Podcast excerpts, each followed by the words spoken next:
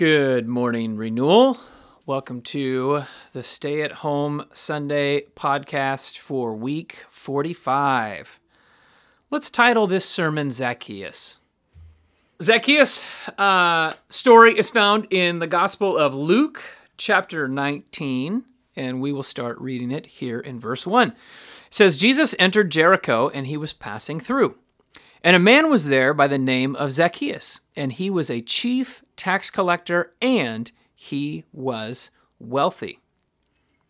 Mike, I know you talked a little bit about tax collectors just a couple weeks ago at the end of your sermon. Uh, tell me what you guys know about tax collectors in first century Roman Empire, particularly in Judea. Well, they were seen as traitors, like you just said. Um, they would be collecting taxes from the Jewish people for the Romans people who were occupying your country. So, I mean, imagine if somebody invaded America and then your neighbor was collecting taxes from you for them. You probably would not view them very highly. Yeah, it was a common practice for empires really throughout history that when it comes to maybe enforcing their rule or collecting taxes, things like that, they would use local people from the local populations uh, to do these tasks in, in the hopes that the kind of animosity that might fester in these local populations towards the occupying force would be redirected towards their own people who they saw as traitors. And so Zacchaeus was was this. He was a traitor and the Jews would have seen him as someone who was, you know, conspiring with the enemy with the occupying force and uh, and I I can't imagine that anyone would be viewed less highly than someone like that. Uh, on top of being a traitor, tax collectors were known to be dishonest as well. They were known to cheat people. So they had a responsibility to collect taxes for the Roman government. They had the muscle of Roman soldiers backing them up in that task. And, and because they had the muscle behind them, they would often get away with over collecting and lining their own pockets with uh, the riches of their Jewish uh, brothers and sisters.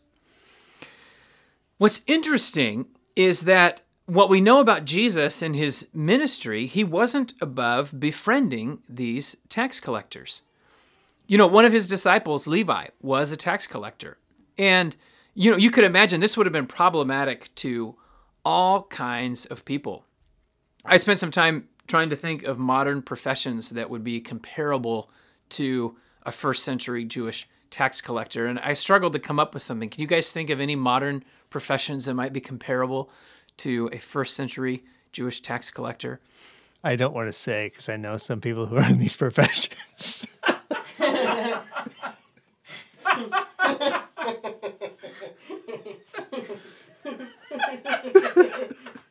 I choose to defer. I know, right? Used car salesman. Uh, let's go with mobsters. That's a little safer. Or a drug dealer. Or maybe a pimp. You know, I mean, these are people who maybe they're not treacherous in the way that tax collectors are, but they're the kind of people that, uh, well, they're the kinds of careers that we don't all hope that our kids grow up and decide to choose that kind of career path. Uh, these are not the kind of people that we would expect to find serving on the church deacons board. I could imagine that if uh, it was found out that I, as the pastor at Renewal, had recruited a well known mobster to be on our leadership team, I can just imagine that that kind of behavior would tarnish my reputation and it would tarnish the reputation of our church. And some would really be questioning the whole integrity of our operations. Like, really? So and so is involved? I, I would want nothing to do with a church where so and so was involved. And I'm sure that's all true today, and it's probably just as true back in the days that Jesus was ministering. There was an inherent risk in him befriending undesirable people like tax collectors. There was a risk in him inviting Levi, the tax collector, to be his disciple. And as he is walking through Jericho, there's a risk for him to engage this man, Zacchaeus, who so desperately wants to see him. In verse 3, we read that Zacchaeus wanted to, to see who Jesus was, but because he was short, he could not see over the crowd. And so he ran ahead and climbed a sycamore fig tree to see him, since Jesus was coming that way. And when Jesus reached the spot, he looked up and said to him, Zacchaeus, come down immediately. I must stay at your house today. And so he came down at once and welcomed him gladly. So initially, this passage said Jesus was passing through Jericho. And I don't want to read too much into this, but I noticed in studying this this week that Jesus decides to stay in Jericho. Suddenly, he's not passing through, he's decided to stay at Zacchaeus' house. And I think there's something about Jesus when he would interact with people, he would see them, and it's like his heart was moved and plans changed because this person was worth changing plans for. Somewhere, Zacchaeus is sit, sitting in the top of this tree, and Jesus is coming along, and he looks up in the tree and he sees Zacchaeus.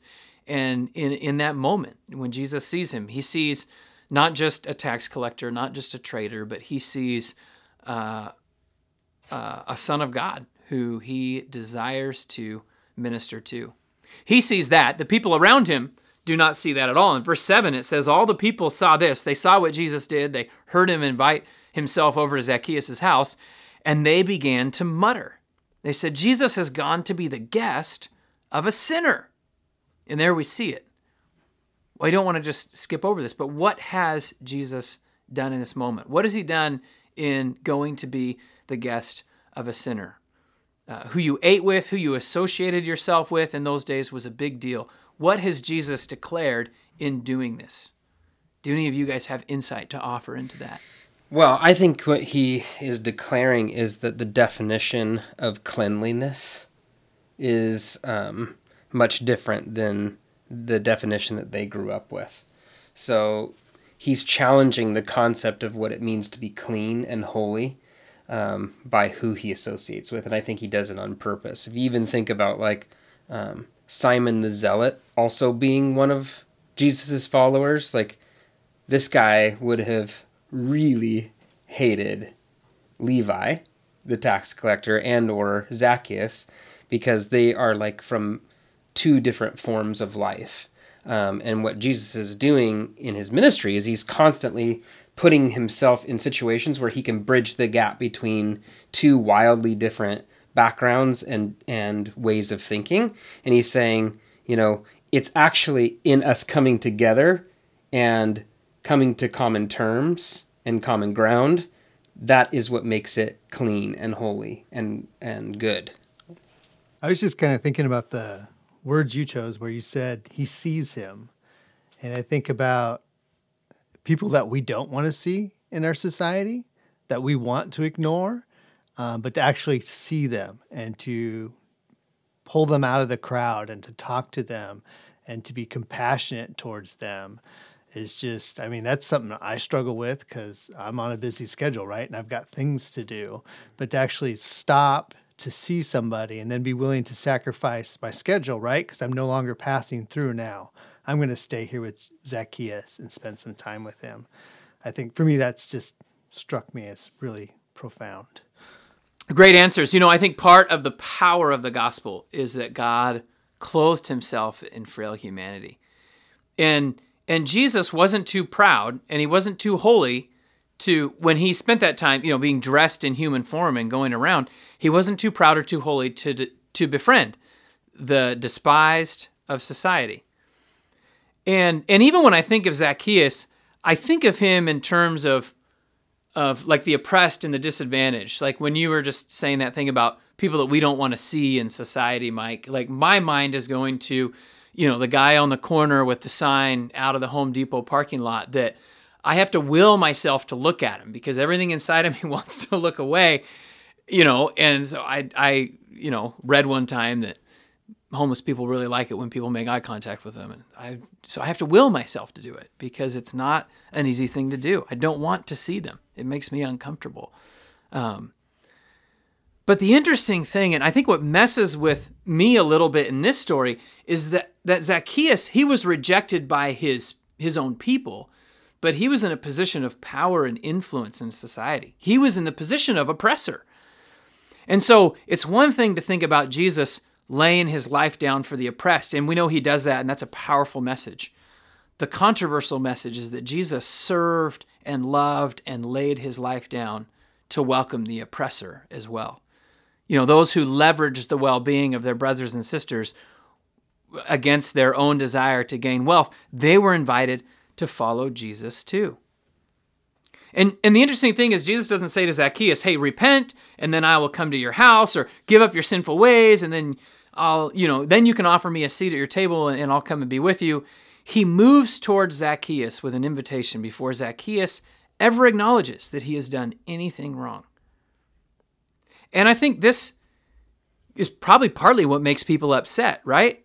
That that Jesus shouldn't be welcoming Zacchaeus unless Zacchaeus is really sorry for what he's done. And so the story moves on, and Jesus is there at dinner, uh, hanging out with Zacchaeus, treating him with kindness, treating him as if he isn't some kind of apostate traitor that he is.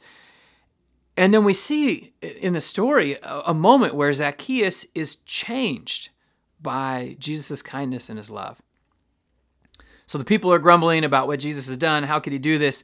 But in verse 8 it says, Zacchaeus stood up and he said to the Lord, Look, Lord, here and now I give half my possessions to the poor. And if I've cheated anybody out of anything, I'm going to pay back four times the amount. And it's in Zacchaeus' words here that I see evidence of the Holy Spirit at work in the heart of a person. You know, here's a man who, up to this point in his life, he, he, is, he has made his decisions based on what was in it for him. For him, money was more important than being loyal to his people. You know, kind of, hey, well, I got to get a job, so I I'll be a tax collector. Money's more important than, you know, being true to my nation or, or my people.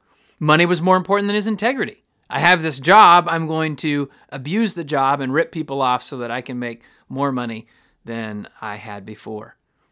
And really, in that sense, money's more important than what is right or what is wrong. I mean, all he seems to care about is gaining more money and uh, enjoying a, a lavish life with more of it. And yet, in this moment, when Jesus loves him and welcomes him in, and and and you know takes a seat at his table, and, in doing so, offering Zacchaeus a seat at, at the table of the kingdom, something changed inside of him. And suddenly, someone who had lived their life for money is ready to give half their possessions away to the poor. And then someone who had made a lot of money cheating people says, Anything I have cheated, I'm going to pay them back four times the amount. I, to me, it'd be enough if he'd have just said he'd pay back what he took, right? Maybe with a little interest. But here he is uh, somehow moved to want to, uh, to make things right, to want to change. And in the face of those comments from Zacchaeus, Jesus says to him, Today salvation has come to this house, because this man too is a son of Abraham. For the Son of Man came to seek and to save the lost. Jesus looks at Zacchaeus and he doesn't label him as a tax collector, but he labels him as a son of Abraham. And this whole idea of being Abraham's children, of being heirs to God's promise, it was a big deal in the Old Testament. Um, and then the New Testament makes a big deal out of the fact that we who are in Christ are heirs of this promise. And so, even today, we might be tempted to look at different people in society around us and think this person's out, she's a traitor, that person's in the family. They're no longer an heir, they no longer have any part of God, they're cut off from the people. Tyler, you brought up the clean and unclean thing, and, and the language of the Old Testament law when someone was defiled was oftentimes that they would be kicked out of the camp until they could be clean again. And yet it's like Jesus turns that whole thing on his head and he's telling people, You are in the camp. And so come and be a part of it. From Jesus' perspective, Zacchaeus isn't cut off. He is a son of Abraham. And Jesus sees his job as going to that son of Abraham's house and declaring, even though it's controversial and even though many of Abraham's children don't think he belongs, Jesus sees his role as going to the son's house and, and calling him home. I think this is inspiring for me because it is it's really easy for me as a Christian and as a member of God's family to let my mind go to who's in and who's out. And yet it would seem that Jesus, the one who gets to make decisions about things, seemed to make the assumption that people were in. And then trust that as he made that assumption about them and as he lived into that assumption in their, his interactions with them, Zacchaeus, you're a son of Abraham. Even when the people say you're cut off, I'm going to treat you like you're a son. I'm going to love you. That somewhere that that moving towards people and and trusting their identity as a child of God and as one who's beloved by God, uh, and and having that identity of theirs motivate his actions, Jesus unlocked the power of the Holy Spirit to bring about change in people's lives. And so, uh, my prayer is that as we would interact with people in the coming year, uh, as we would see people around us, that we would see sons and daughters of the King first and foremost. And any uh, assumptions we might make about where they're at uh, based on how they look or the activities we think they're engaged in or whether they're fitting into all of the things that we think they should be doing, all of that would be secondary to the assumption that we make that they are loved by the King, that they're a son of Abraham in Christ, according and heirs of all of God's promises and everything that goes with being a son or being a daughter. So let's pray. Lord, give us eyes to see. When we come across the path of a Zacchaeus or uh, whoever that undesirable person might be, whoever that person that uh, our religion tells us is out, uh, we ask that you would give us eyes to see them as in. And as we live in that reality, your Holy Spirit would draw them into living in that reality as well. And we would see people transformed uh, to the degree that Zacchaeus was transformed, completely and utterly transformed, where the primary motivations of their lives switch. Uh, we ask for your power to be at work in us in that way in our community. And uh, we trust you to, uh, to have your way and to build your kingdom through us. In Jesus' name, amen.